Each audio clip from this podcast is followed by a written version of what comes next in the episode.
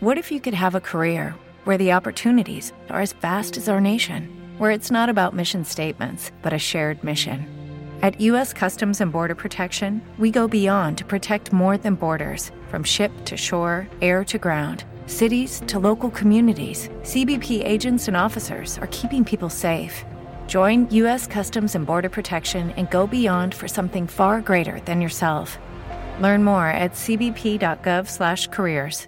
Hello, it is Ryan, and we could all use an extra bright spot in our day, couldn't we? Just to make up for things like sitting in traffic, doing the dishes, counting your steps, you know, all the mundane stuff. That is why I'm such a big fan of Chumba Casino. Chumba Casino has all your favorite social casino style games that you can play for free anytime, anywhere with daily bonuses. That should brighten your day a little. Actually, a lot. So sign up now at chumbacasino.com. That's chumbacasino.com. No purchase necessary. VGW Group. Void were prohibited by law. See terms and conditions. 18 plus. Are you ready for some football? We're ready for some football, baby. Welcome to the FTN DataCast, the fantasy football podcast where data drives the discussion. Here are your hosts, Adam Pfeifer and Tyler Loechner. What's going on, everybody? Welcome back. This is the FTN DataCast presented by the FTN Network. Adam Pfeifer here on Thursday, August the 18th, 2022. Talking some best ball today. We haven't talked enough about best ball in this offseason. Been doing a lot of team previews, position previews, all that good stuff. But best ball has been, you know, it's been huge the last couple years, and especially now with, with preseason getting these last drafts in. To, to talk best ball, I had to bring on Pat Kerrane from NBC Sports Edge. Follow him on Twitter at Pat Kerrane. Pat, we haven't talked in a while on the pod, probably since a uh, couple, probably like this time, maybe last season with Debro. But uh, I know you're grinding. What's going on? And uh, how are you? How are you coping with the fact that Ronald Jones might not make the Chiefs 53 man? Yeah, it's a bit rough. Uh, thanks for having me on. Thanks for kicking it off with that. Um, you know, he he was repping with uh, he was repping number two behind Ch uh, yesterday or today, I guess. Um, Progress. Which, you know, you do like to see. Uh, but yeah, it does seem like his roster spot is in real jeopardy. Isaiah Pacheco looking like he might be flashing some of that athleticism that we knew he had, um, but behind a much better offensive line in Kansas City than he had in college, uh, actually doing something with it. And I think the big thing with Pacheco is that he is in line to be the starting kick returner for the Chiefs, which not only means that he's now very likely to make the team, but also that he should be active on game days. So right in some ways, uh, is you know one of the foremost Ronald Jones truthers. It's almost like his best case scenario is now potentially being somewhere else because uh, I think his worst case scenario might be staying with the Chiefs and being a healthy scratch for most of the season. Yeah, and I think it's my fault because I this entire offseason I was like Ronald Jones is probably my favorite zero RB candidate. And I think I even like tagged you in one of the tweets and I was like, yeah, this is this is it. Like the Chiefs don't give goal line carries to Clyde. Like he has six over the, he had six in his first game as a rookie against the Texans two years ago inside the five carries. He's had six since. Like they don't give him that. So I'm like, oh, it's Ronald Jones time. And it just hasn't looked like it's going to pan out. But uh, I uh, appreciate you stopping by. Yeah, I don't know. I don't, know why I had to start with that. Just well, uh, I, I will say, etiquette. I've seen I've seen Clyde Edwards-Helaire's ADP jump up a little bit because I think people maybe feel more comfortable that right. Ronald Jones isn't coming for him. But like I don't think that's the right interpretation of of uh, what's going on. Like I would still be cautious on Clyde Edwards-Helaire. I think uh, it makes sense to go after Pacheco, although he I believe he went in the seventh round of the the uh, main event draft that Established Run did last night. I think wow. he went in the ninth round of the one that that we did on ship chasing. Yeah, I think he went um, ninth in the draft I completed today too, or like ninth or tenth. Yeah, that seems like okay. We're now pricing in a lot of the upside. Um, but I don't know. I'm I, I in best ball it's tough because you don't want to have a guy who gets cut. And McKinnon, I think his roster spot isn't 100 percent safe either. But I do think that uh, you know maybe right now McKinnon in redraft leagues might be the best like cost adjusted bet. Uh, I still I still don't want to be chasing Clyde Edwards-Helaire as he moves up. So before we get into all the best ball talk, uh, tell everybody about what's going on over at NBC Sports Edge. Obviously, a lot's been happening there the past, you know, handful of weeks, but, uh, in terms of content, in terms of what you're doing, uh, individually as well. Yeah, so we just had a full day of uh, draft uh, and and draft content over on uh, the NFL and NBC YouTube channel, uh, the Roto World uh, Draft Day. Uh, we, we did 12 straight hours of streaming. So there's tons of good content over there. If you want to check that out, I just had, I just published a two part series on best ball strategy. Will be pretty relevant to what we talk about today. Uh, diving into trends, uh, over the last couple years on underdog specifically, looking at, uh, kind of tournament winning upside that we've seen from a weekly basis, uh, to do that, going back and looking at the FanDuel optimal lineups over the last three seasons to see like where these spike weeks that actually tilt a slate are coming from in, ter- in terms of where they're coming from within best ball drafts, where they're actually getting drafted. So that I think was pretty revealing in, in terms of helping us dial in some of the, the roster construction stuff. And, uh, next week I'll have my article out on the legendary uh, running backs for this season, uh, building off the work I did last year uh, to establish this profile we're looking for for the running backs with massive, massive upside. And I'll be applying that lens to the the high, highly drafted running backs this season. Yeah, absolutely recommend everybody check that out uh, when it hits. Uh, read it last year was awesome stuff, and it's important. I mean, that's what you're looking for in best ball. You're looking for the running backs. You're looking for what we saw from Jonathan Taylor, even like to an extent James Conner from last season, right? Like like you're looking for that running back who has maybe not to uh, massive extents for Taylor or Conner, but like an elite ceiling in terms of goal line and or receiving work. And we saw that especially for the goal line work for those two. Um, but let's talk about best ball. Let's talk about, you know, strategies because it's, it, it's tough to kind of realize it when you're doing it as much as you are and everything. Like every day it's best ball draft, it's best ball content, whatever. But like I'm sure there's people every single day and each of the last couple years that are new to best ball. So like overall, like, I, I, mean, you can talk about, I'm sure, pretty sure most of the listeners know exactly what the concept is, but like if you want to just kind of touch on that in case anybody's new, like what it best ball is and, and then go from there, like with strategies, because there's a lot of different ways you've seen people build rosters and different ways work, especially in these, uh, you know, huge tournaments where like you have to get, it, it almost becomes like a GPP at a certain point. Yeah, so I mean, the basic concept of best ball, right, is you have a lineup where the every week the the system is going to set the best version of your team within the starting lineup requirements, so you don't have to worry about start sit. There's also no waivers, and uh, that means uh, that means a lot of things. I mean, because there's no waivers, and this is, I mean, these are very that's very basic, but I do think that some of the concepts, you know, as someone who does a lot of best ball, I often kind of have to remind myself of like, okay there's no waivers here. That means taking a zero on a player is a much, much bigger deal than in redraft where you can simply cut a guy and move on. And, and I think thinking through the risk profiles on some of these players probably didn't do a good enough job of that when thinking through Ronald Jones' risk profile, you know, because if he gets cut and you, you spend a 12th or 13th round pick on him, that's a real problem yeah. in a best ball roster where it's really not a big problem in a redraft league because that's a, a, pretty cheap pick. You can find someone on the waiver wire.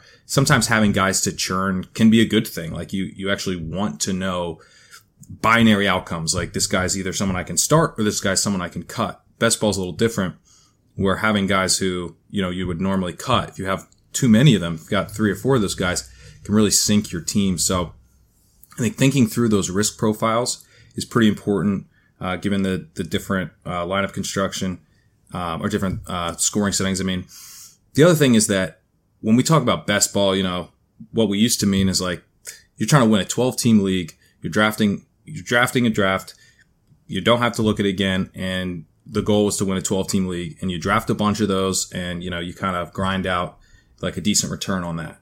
But that's not really what we're talking about anymore. And this is something that I wrote about in the articles on RotoWorld is that we are now talking about a different format for the most part. Um, you know, if you play on drafters, uh, NFC, they have leagues where, you know, you can do kind of a tournament version of best ball and the person who scores the most points across all leagues for 17 weeks wins that tournament. And that's, I think, closer to, to sort of traditional best ball. But underdog, DraftKings, FFPC, the way these tournaments work is that there's four rounds.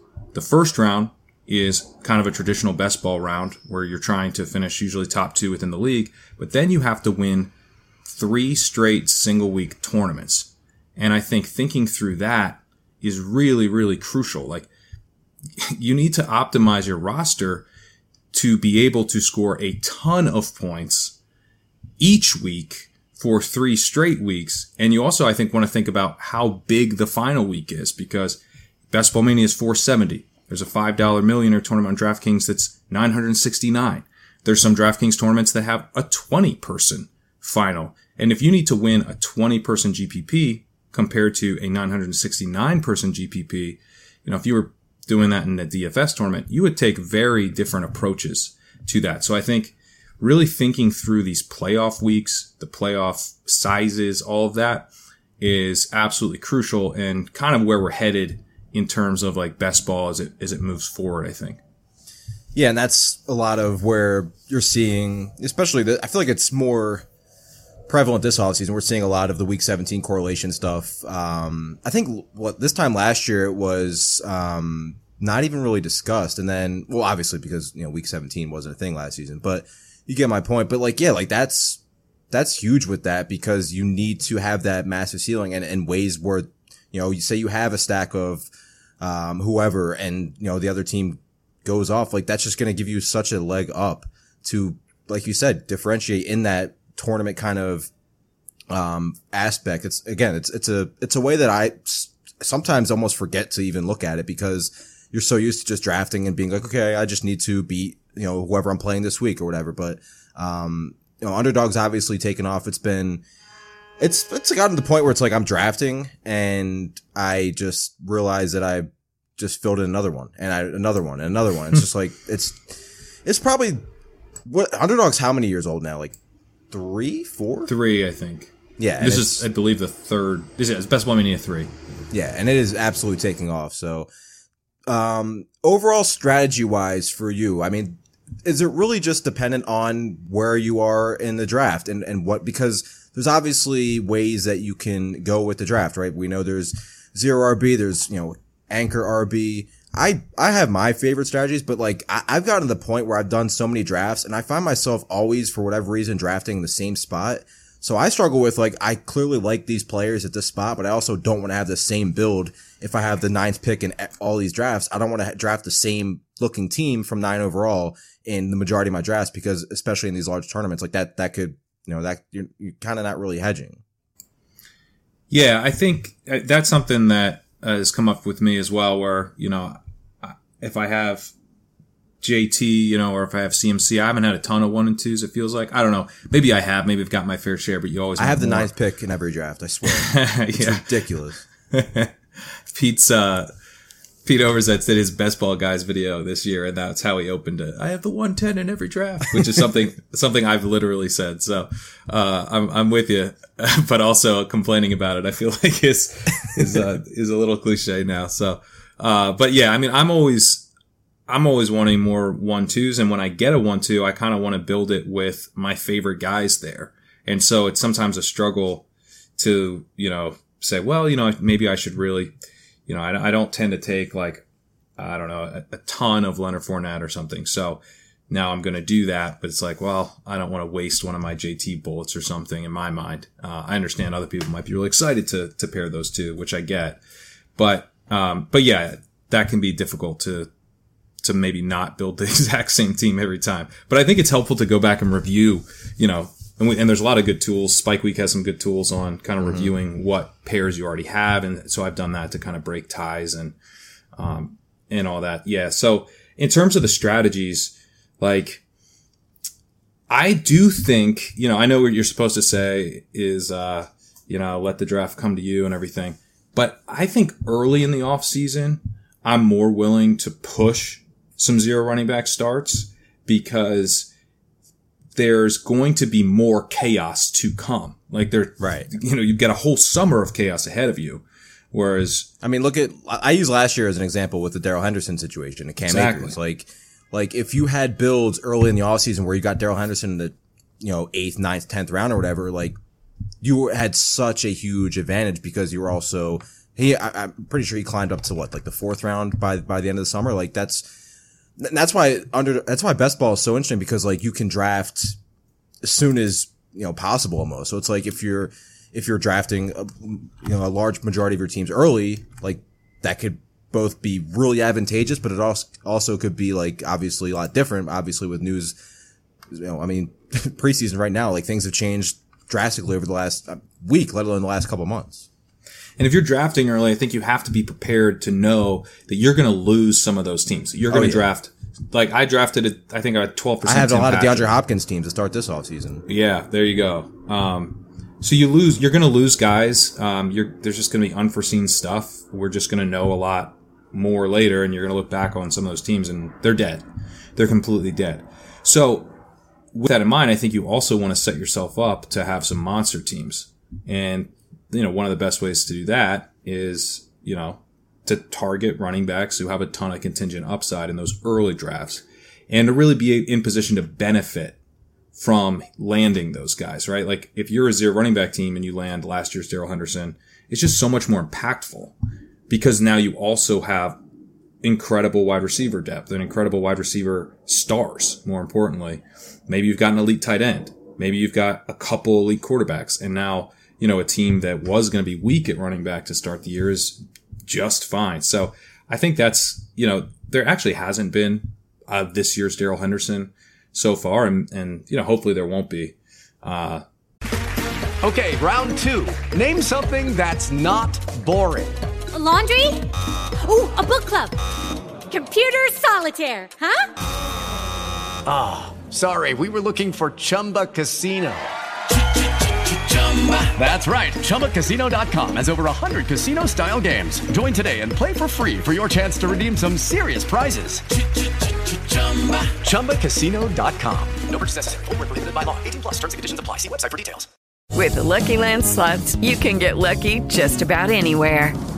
This is your captain speaking. Uh, we've got clear runway and the weather's fine, but we're just going to circle up here a while and uh, get lucky. No, no, nothing like that. It's just these cash prizes add up quick. So I suggest you sit back, keep your tray table upright, and start getting lucky. Play for free at LuckyLandSlots.com. Are you feeling lucky? No purchase necessary. Void where prohibited by law. 18 plus terms and conditions apply. See website for details. you know, from an injury perspective. So, however, I do think, you know, it's a chaotic league. And so it, I think it probably makes more sense to build more zero running back teams early in the offseason and then probably more hero, superhero running back teams or, or even hyper fragile teams, um, maybe later.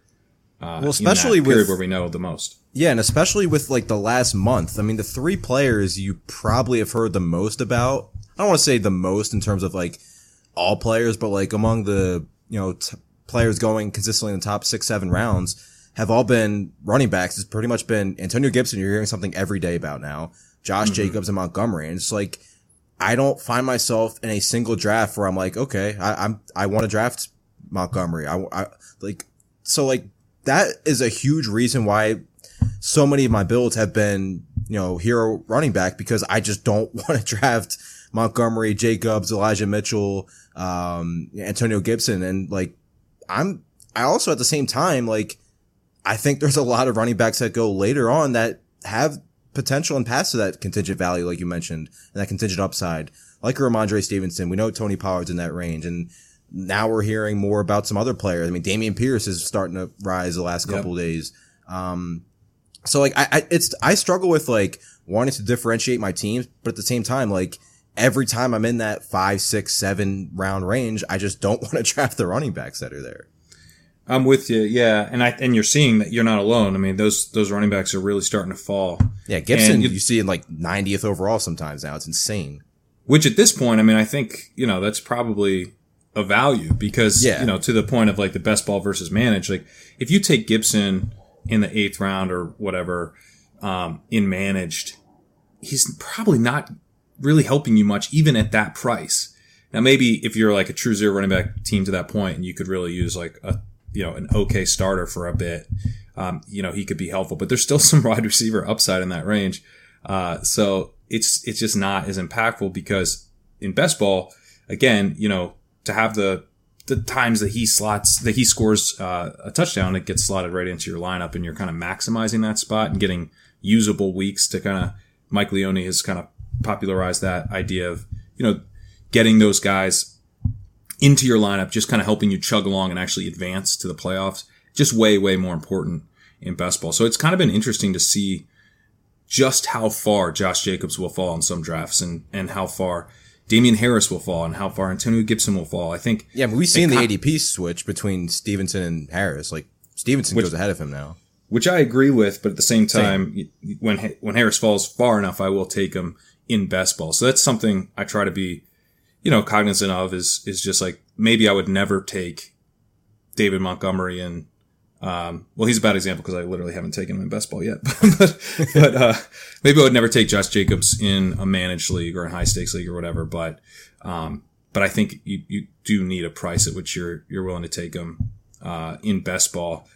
Uh, yeah, I think that's just something to always be thinking through. Uh, let's talk about stacking and, and quarterbacks because uh, obviously stacking is, is very popular in best ball. It makes a lot of sense. The correlation obviously fits. Um, are you like?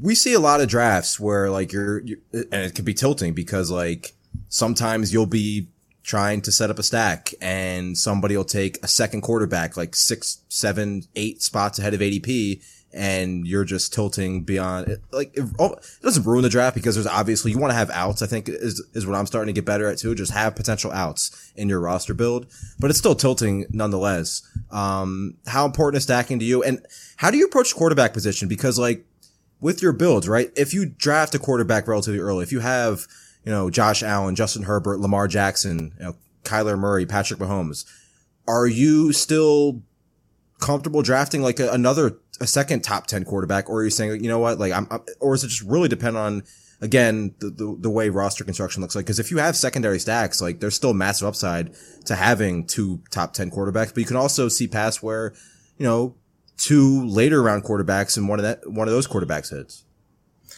Yeah. So from the quarterback thing, um, if you think about it like this, like imagine you were to take Josh Allen and Justin Herbert, which would be about the most expensive way you could do it, right? If you have those guys, there's a pretty good chance that, you know, one of them has a really strong week 15. And so if you've advanced the playoffs in these best ball, you know, an underdog best ball mania, whatever, then one of those guys having a really strong week 15 will be very helpful in you winning a small field GPP uh, to advance to week 16. And then there's a pretty good chance one of those guys will have a, a big week 16 as well. And that will, I think it's 16 people that you need to finish first among in round, uh, in the week 16 tournament. Having that quarterback score would really help you again in a very small field GPP. But then you get to week 17 and now all of a sudden the fact that you took Josh Allen and Justin Herbert, even though you were good enough to advance that team and be in the top two of your 12 team league, and then you advanced week 15 and then week 16, you don't have like a third or fourth round pick that everyone else in a 417, 470 team final does have. And those teams are all going to be really, really good. And so I think you're kind of playing with one hand tied behind your back, even though the construction potentially helped you get there in the first place. So I think, you know, that's kind of the most extreme example, but you probably want to think through like, okay, well, if I have Allen and Kyler Murray, you know, that's maybe a little less extreme or Allen and, you know, Trey Lance when he was going more like in the eighth round, uh, you know, whatever it is.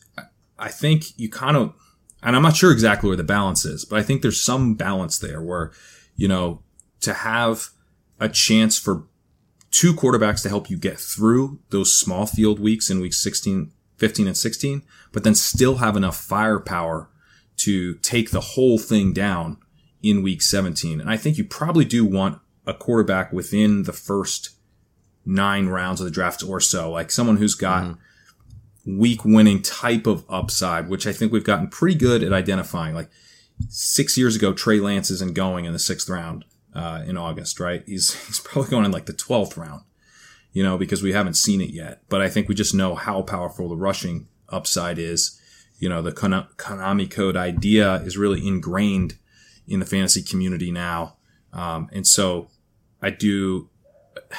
I do think that if you were to sit out that elite kind of tier entirely, now you're tied, your hands may be tied behind your back in terms of getting to week 17, where, you know, if you're betting on Derek Carr and Tua, I mean, one of those guys having a really strong week 15 and a really strong week 16, much, much less likely than if you've got one of the elite guys at least or you know if you were to have like a Lance and Russ.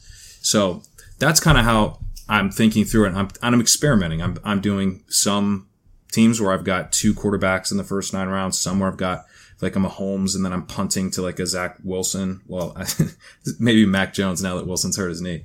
Um, but I, I, was doing a decent amount of, of Wilson and, uh, somewhere I'll do like, you know, maybe, uh, a Kyler Murray and a, a, Trevor Lawrence, something like that. So mm-hmm. I'm generally pretty much always sticking to two quarterback builds for the most part. I've experimented a little bit with three, but I do pretty strongly prefer two quarterback builds.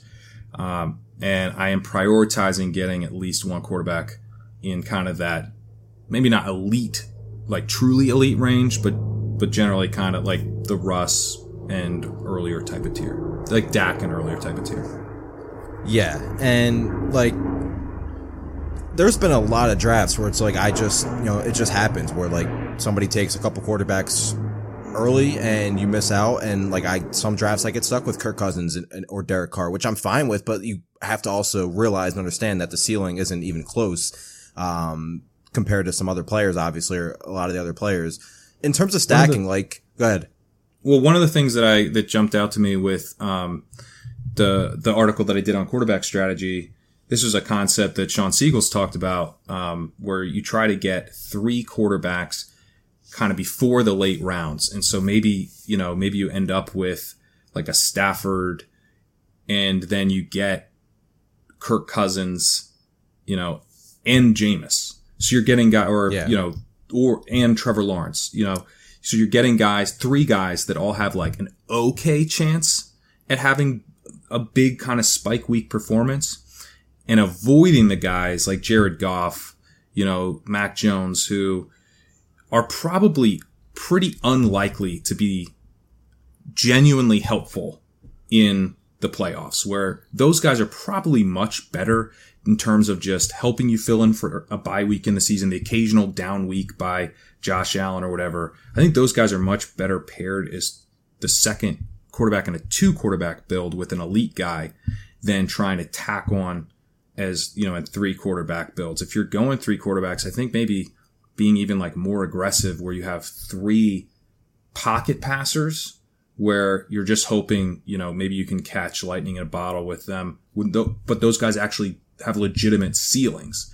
You know, like Aaron Rodgers has a legit weekly ceiling. It's just going to be hard to predict because he doesn't rush. Yeah. And like, we saw like, again, it was probably something that's just not sustainable, but we even saw it with Jameis last season. With his, I mean, his touchdown rate was insane, but like, yeah but there, and the other thing too is like the quarterbacks that go, like probably I would say after the Cousins, Carr, Rodgers tier, like Lawrence, Fields, Tua, like outside of Tua, really, all those quarterbacks you can backdoor stack. Like Trevor Lawrence, you can backdoor stack with, uh, you know, Marvin Jones. Uh, you can potentially have already had ETN on your roster who fits that build. You know, the tight ends. Uh, same with Justin Fields, who the second straight year now I'm getting a lot of Fields Kmet Mooney stacks. Um, you mentioned Zach Wilson, who, like, again, obviously, he might miss week one or two, but like, especially early in the offseason, like, there was a lot of Jets builds that were kind of nice as, as Wilson as a secondary quarterback. So that's the other thing I do like about finding that second quarterback is for the most part, like, you will, even Rodgers, like, Rodgers, I probably should have led with, like, you can get Rodgers backdoor stacks pretty easily now. Super easy. Well, until Romeo Doubs goes in the fifth round. But other than that, like, like, there's a lot of quarterbacks in that range that you can. We're just, getting close. I, I, I joke, but like, he has he has one more ridiculous touchdown or something the preseason. He might just swap with Lazard. So, uh, no, I completely agree. You can backdoor stack all those guys, and you know one thing, like we talk about getting sniped and everything. Part of me, I mean, I see stuff on Twitter where people are like, "Oh, should I should I take his quarterback? Should I snipe him?" and it's like, man, so you're just going to like burn that team, huh? Like I would so much rather have the double stack set up and not get the quarterback than get the quarterback unless it's like Lance or something. It was like Hurts, like pure yeah. kind of rushing upset. I'd so much rather have the skill player double stack without the quarterback. We build like this in DFS. Like if you're, if you're doing a GPP, uh, I Leone and Wiggins a couple years ago had a, I think, yeah, it was in the 2020 season, I believe, with Hurts. you know, they built like a team stack and then they subbed out the expensive quarterback and they, they put in Hurts the Russian quarterback. Um, and so the, you know, point being, they've got this stack that's absolutely dependent on a, a quarterback going off, but they don't even have that quarterback as part of that, uh, tournament lineup and the tournament's lineup, lineup's crushed. Like you can replace the quarterback production much more easily than you can the skill player production. So if you've got a team stacked up, not just for a week, but for the whole season, like you've made a big bet on the Broncos, the Broncos end up having an incredible season. You're going to benefit more from that if you've got the skill players who are going to be separating from their skill player peers in turn, like more kind of the distance between what they can do versus what kind of the average guy is going to do is going to be wider generally than at quarterback. Um, and you're also starting a lot more skill position players every week. So getting those performances so much more critical to your lineup than at quarterback where you only have to find one score a week. And then even on a single week basis, you know, if you can get a guy to kind of slot in, even if you're only getting like 80, 90% of what that quarterback who went off is doing, you know, you didn't have to pay for that guy potentially. Like you, you know, someone snipes you on Herbert. Okay. That's a bummer but now you have an extra like fourth round pick right. that you can spend on something else. And you can, now you've got a Chargers stack, but then you can also build, if you get like, let's say you start, okay, I'll pivot now. I'm going to take Marquise Brown. I'm going to go get Kyler Murray, who's fallen to the, you know, fit, you get him in all day in the fifth round, fifth round now, sometimes in the sixth. And now you're able to build up a Cardinal stack so now your team actually has more firepower because someone sniped you. Right. It's not always going to work out like that. Sometimes it really hurts to get sniped on the quarterback, but I think in general, you know, I'm ne- I'm never like, oh, I'm going to snipe this guy and ruin his team or you know and get that quarterback. I don't want the naked quarterbacks um, if I can help it. Yeah, and the other point too, like like you mentioned the Chargers. Like, say you have, you know, obviously Ekeler, Mike Williams, and Keenan Allen all go within the first you know three four rounds, but like you can you're you're able to get two of them on the same team and say you miss out on Herbert because that's obviously a very difficult stack to get. But like you can still go, especially in these larger um, contests, you can go get Matt Stafford for week 17 or something like that. Yep. Like like there's a lot of other ways to maximize the upside of the stack without actually having the quarterback. Um, I've done that in a couple builds with like um, if I missed out on Josh Allen when I've because I draft a lot of Stefon Diggs in that like eight, nine, 10 range in the first round. But if I miss out on Allen, like I'll still take Gabe Davis. I'll still take Dawson Knox because we know the Bills are going to have weeks where they score 40. And then if you want to, you know, maybe, and then like another way, because I'm huge on Tyler Boyd. He's one of my favorite late round uh, players, but like you can get Burrow and Boyd. And it's like, yeah, like you can't just look at it as, oh, my quarterback is gone from my stack and now the rest of the roster, the build is completely useless because my plan didn't work out because a lot of these drafts, your plan's not going to work out, and that's why I like like I've gotten a lot better. I think at just finding and and you know making sure I have outs for later on in the draft, so I I can not have that feeling where oh I missed my quarterback, oh I missed this, and now my team isn't like it's not looking like what I thought it would, but there's still ways to maximize upside. For sure, and I mean if you think about you know especially with those expensive quarterbacks, like there's probably a wide receiver going in the fifth round that we're going to view as someone you needed to have. I mean, it's probably the Chris, cliche. It's probably going to be Chris Godwin, to be honest. yeah, let's say it's Chris Godwin. Okay, and then you you get sniped on, you know, a quarterback, and you know you have you get Chris Godwin. Let's say it's even. Let's say you went um, Chase and Higgins, and you know in the sixth round someone reaches for Burrow to make sure you don't get him, and you you know you're able to take Chris Godwin in the early sixth or maybe late fifth or whatever it is, right? If Chris Godwin is that guy and you can figure out quarterback, you know, with a later round pick or, you know, you're going to potentially, you know, maybe you get a Russ, maybe you get a Dak and then you get, you end up getting someone like an Aaron Rodgers. You have the potential to really outscore the version of your team where you got the guy you wanted in Bro because there's you know, the potential for Chris Godwin in the, that upside scenario is like he's putting up 35 points in the week yeah. 17 championship. I mean, there are guys like, you know, imagine like getting sniped last year and it's like, ah, I guess I'll take Cooper Kupp then. You know, there's, there's going to be situations. We don't know who that is, but I think that guy probably exists. It's funny actually. It, it's not in best ball, but in one of my uh, main leagues last season, I, like I was, I will, I will not uh, pretend I wasn't. I was Robert Woods over Cooper Kupp last season. This time, and it, that happened in one of my drafts. Was like, ah, somebody like one of the running backs or receivers I want. I was like, I literally said, like, I'm pretty sure I said out loud, I guess I'll take Cooper Kupp. yeah. yeah, sometimes you need a little help, you know. like I think I actually said that. Um, but yeah, stacks are obviously a pretty focal point of best ball. Let's talk about stacks in uh, particular, like some of your favorite stacks. Let, let's let's not. I mean, if you want to talk about them, like Buffalo, Chargers, Bengals, sure, but like maybe some more overlooked stacks. I will say the Bengals real quick. I just wanted to add the fact that like I love the Bengals. I, I love them and I love getting Boyd where I where I can get him. But in terms of like some With the LuckyLand slots, you can get lucky just about anywhere. This is your captain speaking. Uh, we've got clear runway and the weather's fine, but we're just going to circle up here a while and uh, get lucky. No, no, nothing like that. It's just these cash prizes add up quick. So I suggest you sit back, keep your tray table upright, and start getting lucky. Play for free at LuckyLandSlots.com. Are you feeling lucky? No purchase necessary. Void where prohibited by law. 18 plus terms and conditions apply. See website for details. not you know, it doesn't have to be like Jacksonville, Atlanta, you know, bottom of the barrel type stacks, but you know, maybe not the Bills, the Chargers, and in that range.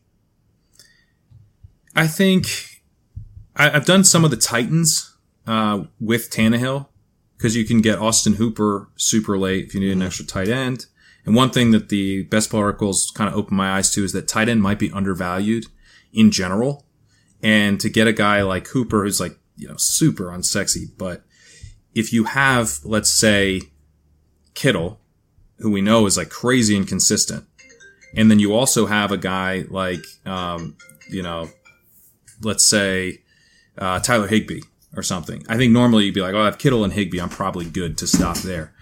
But that extra guy like a Hooper, you know, that third tight end, even with an elite, maybe that helps get Kittle an extra round through because you, know, you happen to get a, a touchdown. Hayden Hurst would be maybe another example. It's like Hayden Hurst gets two touchdowns in week 15.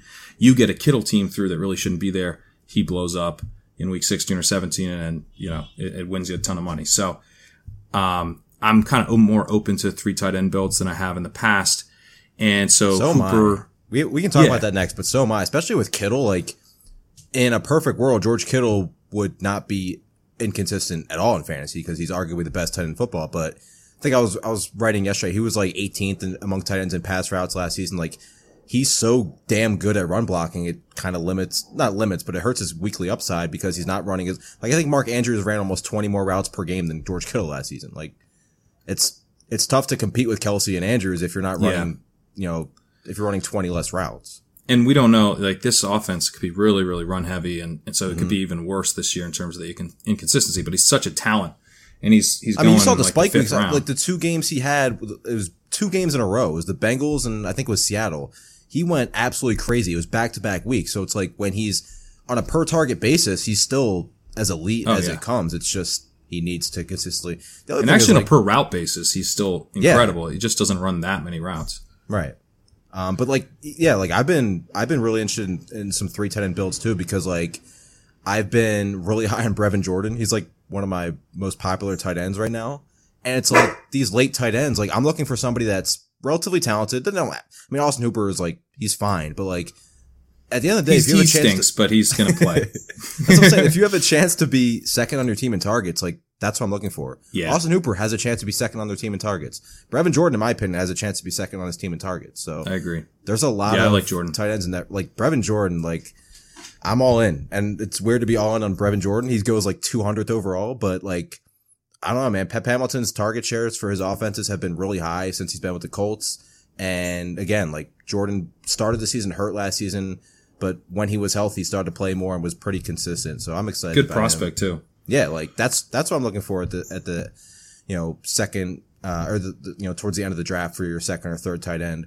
Uh, Yeah. But yeah, Titan stack like. The one play? thing I like- Dallas week 17 too. They play Dallas. So there's a couple reasons that kind of end up there. One is that I do like Treylon Burks. Um, and you know, he's, he's had a couple periods of being really discounted. I think we're entering another one. Um, and so I, I, I'm still taking him. And so that sets me up for a Tannehill stack.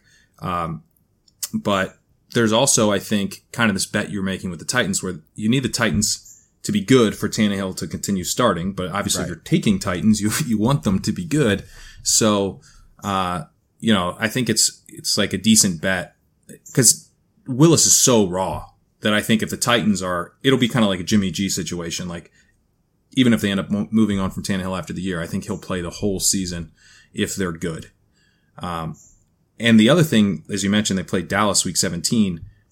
I'll sometimes start to set up some Dallas stuff. Uh, and if I get sniped on Dak, I'll just, uh, you know, whatever, I'll play from the Tennessee side and kind of punt quarterback two, which I, I prefer to get quarterback two taken care of a little bit earlier, but, uh, I don't mind as kind of a fallback option. But really for the stacks, I mean, I, I don't go in saying like, I'm going to, you know, prefer this stack or that stack. I kind of pick the skill players that I like, you know, that are kind of going like, or I'll take a value on a guy or I'll kind of let the draft fall to me. Um, and then maybe four rounds in, kind of start to think about, okay, what does this set me up for? You know, maybe the first time I'm thinking about a quarterback, like if I have Andrews and I'm like, gosh, should I take Jackson here? Maybe I'll push Jackson, see if I can get him in the fifth. And if I can't get him in the fifth, you know, where, where else can I go? Should I, you know, uh, you know, one thing I do is sometimes I'll take Hurts in the sixth because I know I can get DeVonta Smith. um, Yeah, often I do the that a seventh, or. I can get Goedert. I do that a Um, lot, yeah. especially because in that range, it's like there's definitely a drop off for me. We we know there's a drop off at running back. It's probably for me like after Dobbins is the first drop off. Maybe like Dobbins, uh, Breece Hall, that Ze- uh, that range with Zeke, and then at receiver, there's a little bit of a drop off for me. And like a lot of those uh, parts of the draft, like Jalen Hurts is there. I don't have Yep. AJ Brown, but I see DeVonta Smith can be there when I come back up, or Dallas Goedert's still there. And you don't even need to stack Jalen Hurts, to be honest, but like you still can. So I've drafted a lot of Jalen Hurts. Another stack that's really interesting too is Kansas City, just because Oh yeah. that's not like it was like Kansas City has been like what the Chargers are now the last couple of years, where it's like everybody's going in the first couple rounds. And everybody, I really mean Tyreek and Kelce, but like Kelce first, second round. And then it's like Juju in the middle, fifth, sixth, fourth, fifth, sixth, which actually really getting higher on Juju because I think he could lead this team in touchdowns. Um, and then you have Sky Moore, you have Valdez Scantling.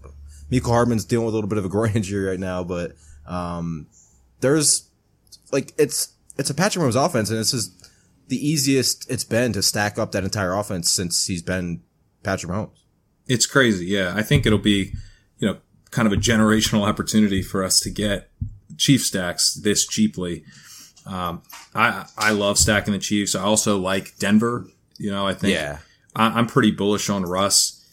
I'm Uh, so high on Sutton, so it's like when I first started doing drafts this offseason, I, I like Russ Sutton stacks. It was just, and then unfortunately I had a lot of Tim Patrick too. Um, Yeah. but like the marriage that they're going to have and their, and I've talked about this a lot in this podcast, but like I think they complement each other's games so well. And then now like there's, the weird thing is though, like I don't have a, as much Albert O as I thought. I have been drafting a lot more Greg Dulcich lately. And then KJ Hamler now has become interesting. But like I love that stack. I love the Denver stack. Yeah. Um, I, I mean, I, I just don't believe that they maximized him in Seattle. Like, uh, his best offense coordinator is probably, uh, Brian Schottenheimer.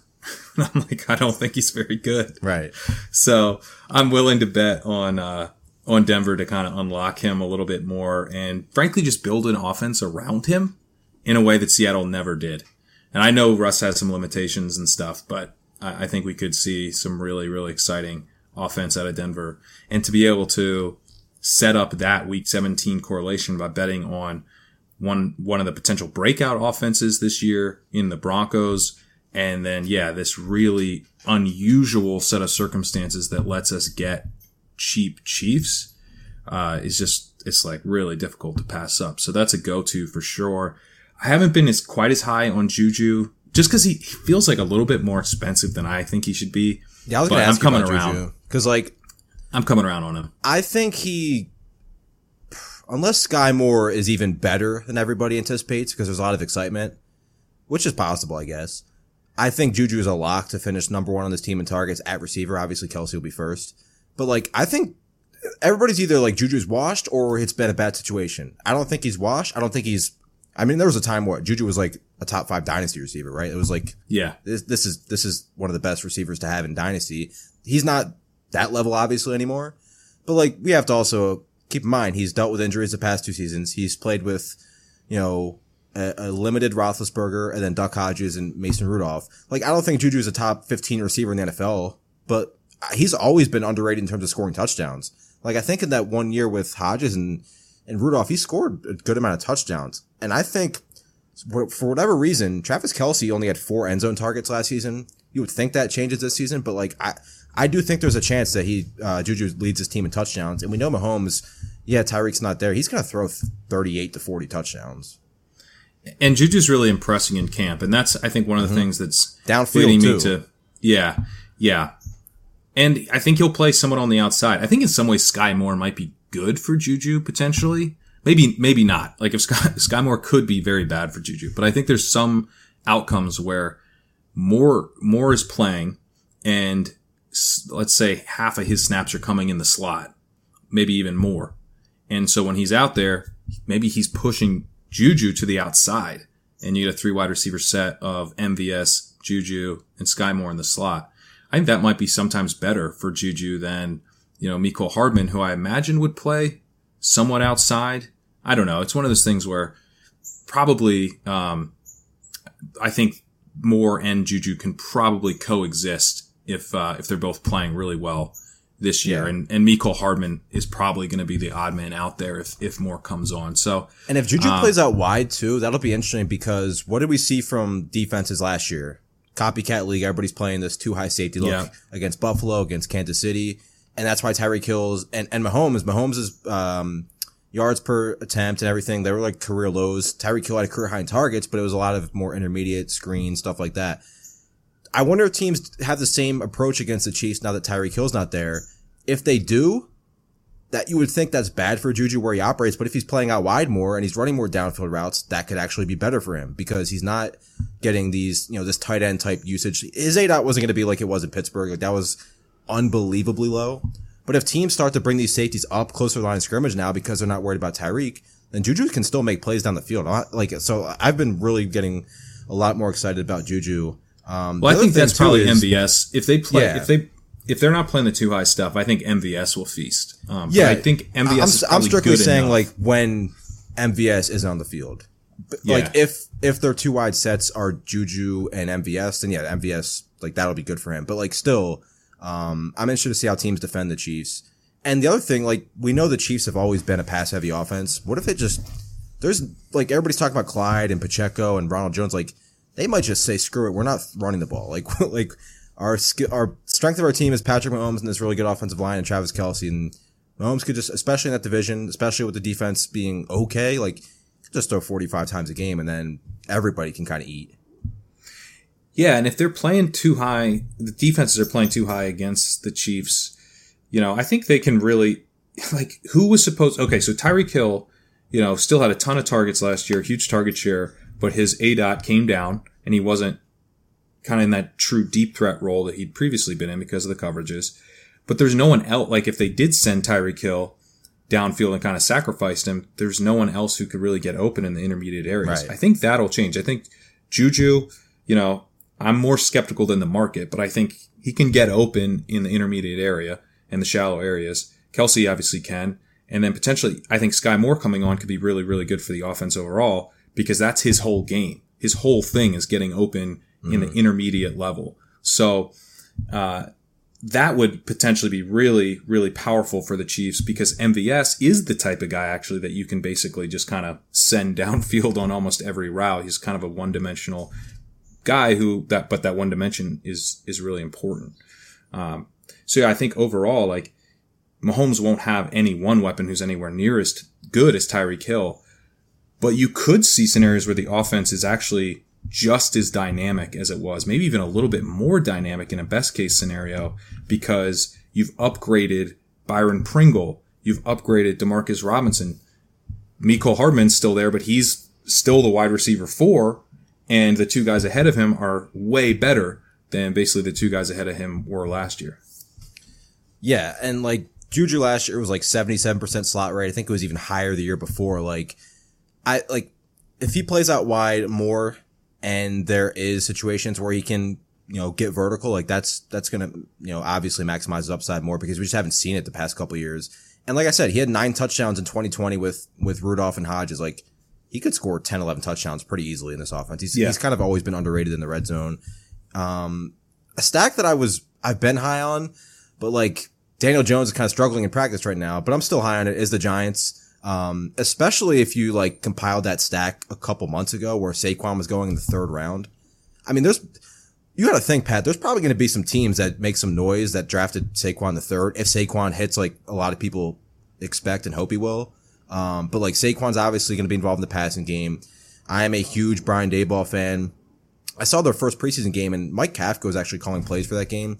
But you could already tell we saw it in practice and, and training camp. There was more pre-snap motion, more spread out offense. We saw that with Kafka in that first couple, those first couple drives where, um, it was more spread offense. There was more pre-snap motion. That's good for Barkley. He's going to see, I think he's going to see fewer stack boxes because of it if they're playing all these four wide sets, which Kafka and Daboll have done with the Chiefs and Bills respectively. And then obviously, like, I'm huge on Kadarius Toney. I mean, last time you were on the podcast, you and Debro actually, yeah, laughed at me for, you didn't laugh at me, but I was high on Toney. we might have. I mean, you were very high on Toney, I was and high I was on not Toney. on Toney. You were was you were right. He's good. I was high on Toney. My two favorite receivers in this draft class were Toney and Amon Ra. So that was there. You go. That was good. But no, like Daniel Jones still has some rushing upside. We've seen that obviously. Um, I think he has a thousand rushing yards through his career so far. The problem I have is like, I don't think Kenny Golladay's any good anymore. You still have Wandale there, but like, that could still be enough just between like Jones, Barkley, and Toney with upside. Yeah, in a way, I think you're better off that Golladay does seem to be washed. Yeah. Right? Because And Shepard won't be back for a while. yeah, you can kind of. I mean, he's dealing with a midseason Achilles. Yeah, I don't think he'll be a factor, and uh, the Giants clearly are, are signaling that because they drafted his replacement in Wandale Robinson. I, I think will basically play a pure slot receiver role. Um, so who knows if, if Shepard will really get a ton of playing time even when he gets back? Probably not. So yeah, I think Wandale he has room probably to move up a little bit in ADP. One thing that uh, on on the Roto Roto World Football Show, we've been having beat writers on, and uh, Denny and Pat talked to a, a New York Giants beat writer who's saying that you know if you think about it, if Saquon Barkley were to go down, Wandale Robinson would probably see a lot of work out of the backfield. Like he might, he might be there. He might be a contingency based running back play with wide receiver eligibility, who also plays wide receiver in the meantime. So what you're saying, Uh, Pat, it's pretty strong. It's it's it's a it's an age old question uh, on fantasy Twitter, but what you're saying is that Wanda Robinson is this year's Deebo. You know that that would be, yeah, maybe or maybe he's like this year's Patterson. Yeah, that's a better, that's actually a better comp. Yeah, I think that's like potentially what he is because Matt Breida is their backup, and uh, not that like Wandale would be a, a workhorse running back, but you know you could imagine a world where like he is kind of a you know a change of pace back, and Breida carries like you know maybe half the workload or something. Because I or you know and who knows maybe they would trade for somebody, but it's a pretty interesting thought, and it's not really priced in because I think Wandale where he's going is probably a pretty good bet just as, you know, a starting slot receiver for a team that's going to pass a decent amount. And he will be their starting slot receiver. So I really like Wandale. And uh, that makes the Daniel Jones back the backdoor stack quite easy to pull off if you're into Wandale Robinson. I also like Toney. He's moved up a little bit. And I think, you know, he he's like he's missing a lot of practice time. He's always seems to be dealing with an injury. He- he- There's sort of a, a mercurial nature to to him. It seems like he doesn't, you know, this where he stands with the coaches is always a bit uncertain, you know. But physically, very very talented, and uh, I think he gets open at will. So uh, I, I've come basically not maybe not fully around to your position on Toney because I think some of the red flags uh, that he had as a prospect have also turned out to be concerns in the pros. But I I 100% underrated his talent. Yeah, the thing I loved about Toney is just like his change of direction. That was like the first thing I noticed when watching him in Florida. And that's immediately what we saw. Like, uh, multiple times turning around Trevon Diggs in that Dallas game. Like, he's just really good. But yeah, he needs to stay on the field. It's been obviously most of the rookie season and it, and it was multiple injuries. It wasn't just one thing. And then obviously he's missed practice time so far, uh, this offseason.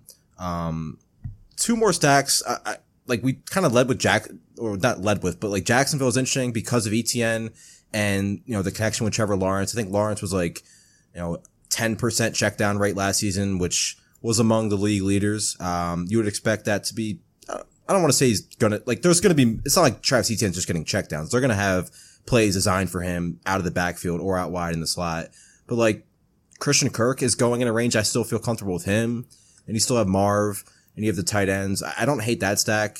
And then, um, I also, I've just been getting a lot of Minnesota just because like, I just want to draft Justin Jefferson. And obviously like, you don't have to get Thielen and you can still get KJ Osborn who was like, I think 12 or so points per game when Thielen was out of the lineup last season. So serviceable. And I think they also will play a lot more three wide sets with Kevin O'Connell there because that's what the Rams did all the time with McVay. Not that it's going to be a carbon copy of McVay's offense, but you would expect more three wide sets. That'd be great for KJ Osborn. I think it's a decent player. He made plays down the field too. Um, for advanced stats for FTN fantasy, deep receiving touchdowns, like KJ Osborn was top five last season very quietly. Um, and then you have Irv Smith, who I'm not going to give up on. So, uh, thoughts on those two and any other stacks that we haven't talked about that, uh, kind of intrigue you, uh, maybe in the later parts of the draft? I like both those. Yeah. I mean, I, I think the Jacksonville one is is really nice because if you do need a quarterback, uh, you know, you're kind of coming up on like round 12 or whatever. Lawrence is is usually right there, uh, and then you know very easy to backdoor stack. I It's the reason I gravitate to it too, because like Tua will be there, but like I haven't drafted a Jaylen Waddle. Yeah. And then like obviously like who else are you gonna draft? Like Tyreek and Waddle go in the first four rounds. Cedric Wilson's there like as a last pick. Gesicki's gonna run block for the first time in his life, so that's terrifying for for fantasy. Yeah. There's reports from Gesicki. They signed Cedric Wilson. Immediately when they signed Cedric Wilson, I was like, this is bad. Because like you're not taking Waddle or Tyreek off the field, so something's gotta give there. But yeah, Miami, the rest of their stacking options kind of don't excite me. Like I like Chase Edmonds, but you're not basing a stack around Chase Edmonds, especially with the running backs they have on the roster still. Yeah, no, I'm with you, and I don't think Tua has much of a, a weekly ceiling. Probably, like you you saw with Jimmy G last year, you know he was facilitating a very efficient offense, but he himself was not a very strong fantasy Right. option. So the Dolphins are one where like, you know, I've taken a fair amount of Waddle actually, and but then and I've taken some Tyreek, and but typically then maybe I tackle on Sony Michel or I tackle on Chase Edmonds, and I'm mm-hmm. kind of betting on this offense to be efficient, but I not playing it through Tua. I, I rarely play it through Tua, um, where I guess I actually have six percent, so I'm not like completely out, but I'm just not I'm not gravitating to him all that much. Uh, the who is it? Oh, the Vikings. Yeah, I think the Vikings are one of those ones where I'm probably not playing it through Cousins so much either. But I do like your call on KJ Osborn. I do agree that they're going to run a lot more route. I think just be a lot more routes to run per play. The offense last year was the lowest in the league in terms of routes run. They they did like a lot of stuff, like they'd leave in, you know, the running back or tight end or whatever, and to block. And so you're just like there were just less routes. And so I think um, you know it's kind of an old school type of type of approach. I completely agree. I think O'Connell will probably run more three wide receiver sets. I think he'll just also like utilize more of his players as receivers on a given play, which should be good for Irv Smith, should be good for Dalvin Cook, etc. So I like the Vikings one, but probably more is like, you know, you skip Cousins and you, you get a couple Vikings.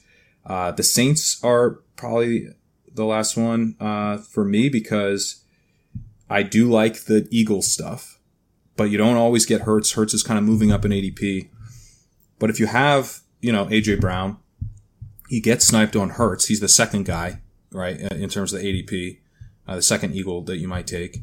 So, all right, I know I'm not getting Hurts, but I can tack on a Kenneth Gainwell, and maybe Yeah. I'm, I'm tacking on a Chris Olave or Michael Thomas or a Jarvis Landry to get that Week 17 correlation built in. With like, I've got two Eagles, let me get a Saint, and now I've also given myself an out to okay, I can tack on Jameis here, and uh, you know, got get myself like a legit week 17 game stack for I mean, it, you know, it doesn't really cost you. You didn't have to go like out of your way to do it. You're like, I was already kind of doing this thing. And if Jameis is there in the 12th round or whatever, I can, I can just add him. So I've done a decent amount of that. Um, I think he's probably, you know, I think all these guys are kind of in play. I, I wouldn't like. I'm looking. I've got like six percent Jameis, six percent Trevor Lawrence, uh, six percent Justin Fields, uh, ten percent Daniel Jones. I, I'm not really like pushing myself towards anything. It's kind of like I'll sort of set up the out and then see if I can get a good price on the quarterback. And if I can't,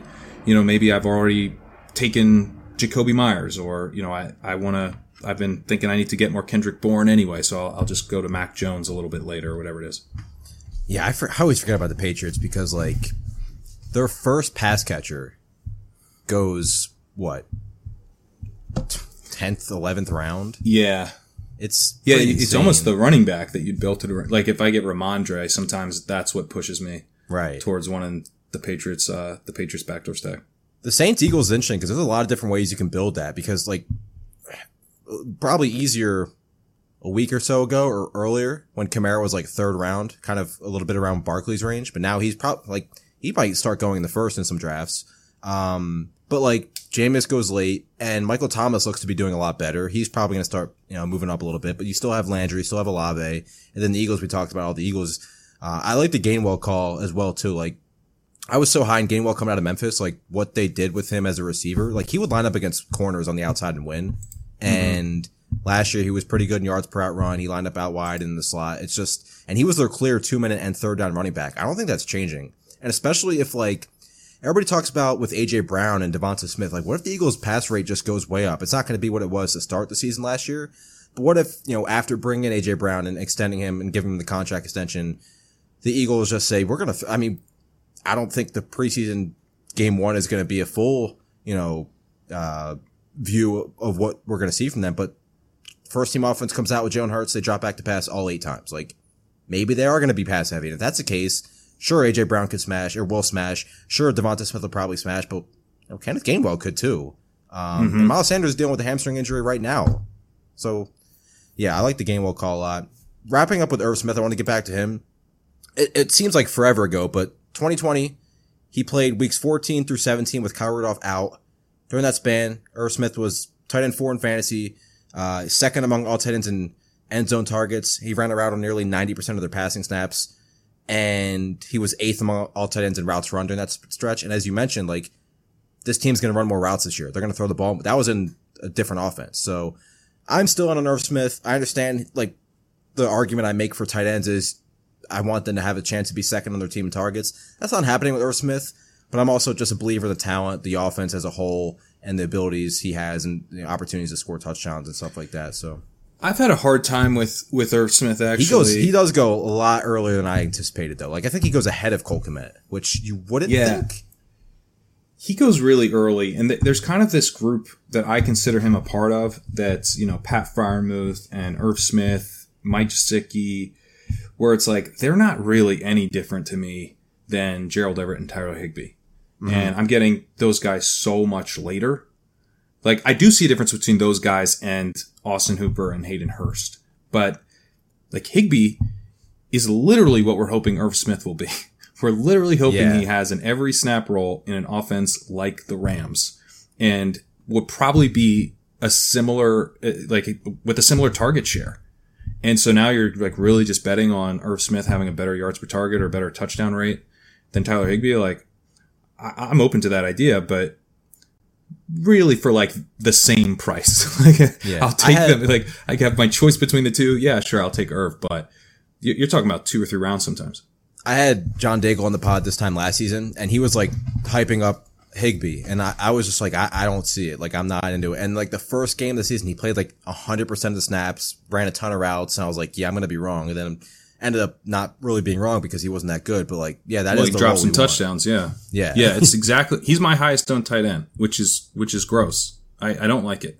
But But uh, the other I'm- thing too is like they Cooper Kupp cemented. Obviously, I think a I love A Rob. Um, I think he's going to be good. I don't think he's washed like a lot of people do.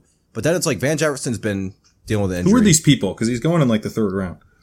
I don't know. Like I, I, I, I see sometimes like oh Allen Robinson's washed, and I was like he he was checked out last season. Like We need to get more of them, more of those people drafting. Um, but no, like Van Jefferson, not 100% right now. And then Odell's hurt and not on the team. Like, there's obviously rumors that he could come back, but like, the target competition really isn't as cr- like it's a little bit different when Kupp and Robinson are going to get so much of the targets, but like Higbee's going to be a full time player, and yeah, I, I, should probably be drafting a little bit more of him, especially because I do have a lot of Robinson and, and Stafford stacks, but like not as much uh, Tyler Higbee because I have been infatuated with like Brevin Jordan and, and some of the other tight ends. best ball. talk, talk about it for two hours. Pat, appreciate you stopping by. Uh, one more time, plug everything going on over at NBC Sports Edge, the Twitter, all that great stuff. Uh, and I mean, it's August 18th, man. Like, there's preseason on tonight. Like, something might change within the next three hours. This pod might be useless by tomorrow. Who knows? Hopefully not completely. We talked, we talked about a lot. uh, but yeah, I mean, things have changed all the time. Uh, the research that I, that I mentioned earlier, um, you can check that out on Rotoworld uh, two part article series. It is pretty in depth, but um, I put out uh, my pinned tweet is the thread on the quarterback findings, which is kind of you know like the too long didn't read, and it also links to the uh, I quote tweeted from the the previous article I did the same thing. So if you're just kind of curious for some of the quick takeaways, uh, you can find it there. I also will mention just briefly from the zero running back stuff we were talking about earlier. I think one of the key findings, if you are interested in kind of hero running back, zero running back builds in best ball, was that you probably do want to prioritize making sure you have at least sufficient running back depth before you hit the late rounds. And I probably, it's one of these things where you do the research and you're like, well, I probably screwed up about a third of my drafts this year because I wasn't doing that. You know, it's like, I think we talk ourselves into, I know I certainly do, like, oh, you know, Kenyon Drake, Kenyon Drake will have a role. And then it's like, well, actually, no, he might, I mean, maybe he doesn't make the team. You know, it's actually yeah. Ameer Abdullah was the guy or the, we there's so much chaos. We talk about chaos at the top of the running back position, but probably at least I sometimes have a tendency to underestimate, you know, the chaos at kind of the lower end of the depth chart, and you think like, oh, I can get this guy in the 17th round, and he's gonna he's really gonna matter. He's really gonna make a difference. Kind of the Darrynton Evans syndrome, right? So uh, I do think like Jake Funk last year. Jake Funk, um, you know, D'Ernest Johnson's a guy I've been drafting a ton of because I think, yeah, hey, look, Hunt might he's good. Hunt might get traded. D'Ernest might get traded. You know, I only need one of these outcomes and all of a sudden he's got value, but and there's a lot of universes in which D'Ernest Johnson makes zero noise this year. And so yeah. it's like just keeping in mind that you really do want to have enough running back upside that where you're not relying on pure, pure dart throws with these, these builds like hero running back that are dependent on, you know, finding that running back upside in the later rounds, probably pushing that up more to like round 10, 11, 12, where you're actually in like a much more fertile ground of, of running backs who like aren't going to get cut, I think is something that like I, I'm really going to emphasize for the last, uh, you know, for kind of the final push of draft season in, in my best ball leagues. Yeah, the thing I love about the running backs on the fantasy teams I draft is that they play for NFL teams. It's it's pretty sick. It's pretty sick concept. yeah, yeah, yeah. I know. That's what I'm looking for. That, that is important, as it turns out. but yeah, you can uh you check out Roto Football Show. Uh, we've got a ton of good stuff going on there, and uh, in season I'll have my walkthrough article, my preview column uh, coming out uh, on Friday mornings, and uh, the first one of those will be coming out a week before the first uh, NFL game. So you'll have a, a, week to digest the very first, very first walkthrough. Awesome, great stuff. Always fun chatting, and uh, appreciate you stopping by. Make sure you check out Pat's work; it's great stuff, and uh, follow him on Twitter. That'll do it for us this week. Everybody have a great weekend. Enjoy some more preseason football. Hopefully, uh, Antonio Gibson can get back with the first team. I think he did actually, so uh, good for him. Um, but just the news is going to keep happening. It's going to keep shuffling in. So make sure you're paying attention and uh, get in those best ball streets after uh, taking some some notes from Pat today. Thanks for listening. As always, we'll see you guys next time. Thanks for listening to the FTN DataCast. Be sure to rate, review, and subscribe, and follow the hosts on Twitter at a Pfeifer 24 and at Loechner NFL.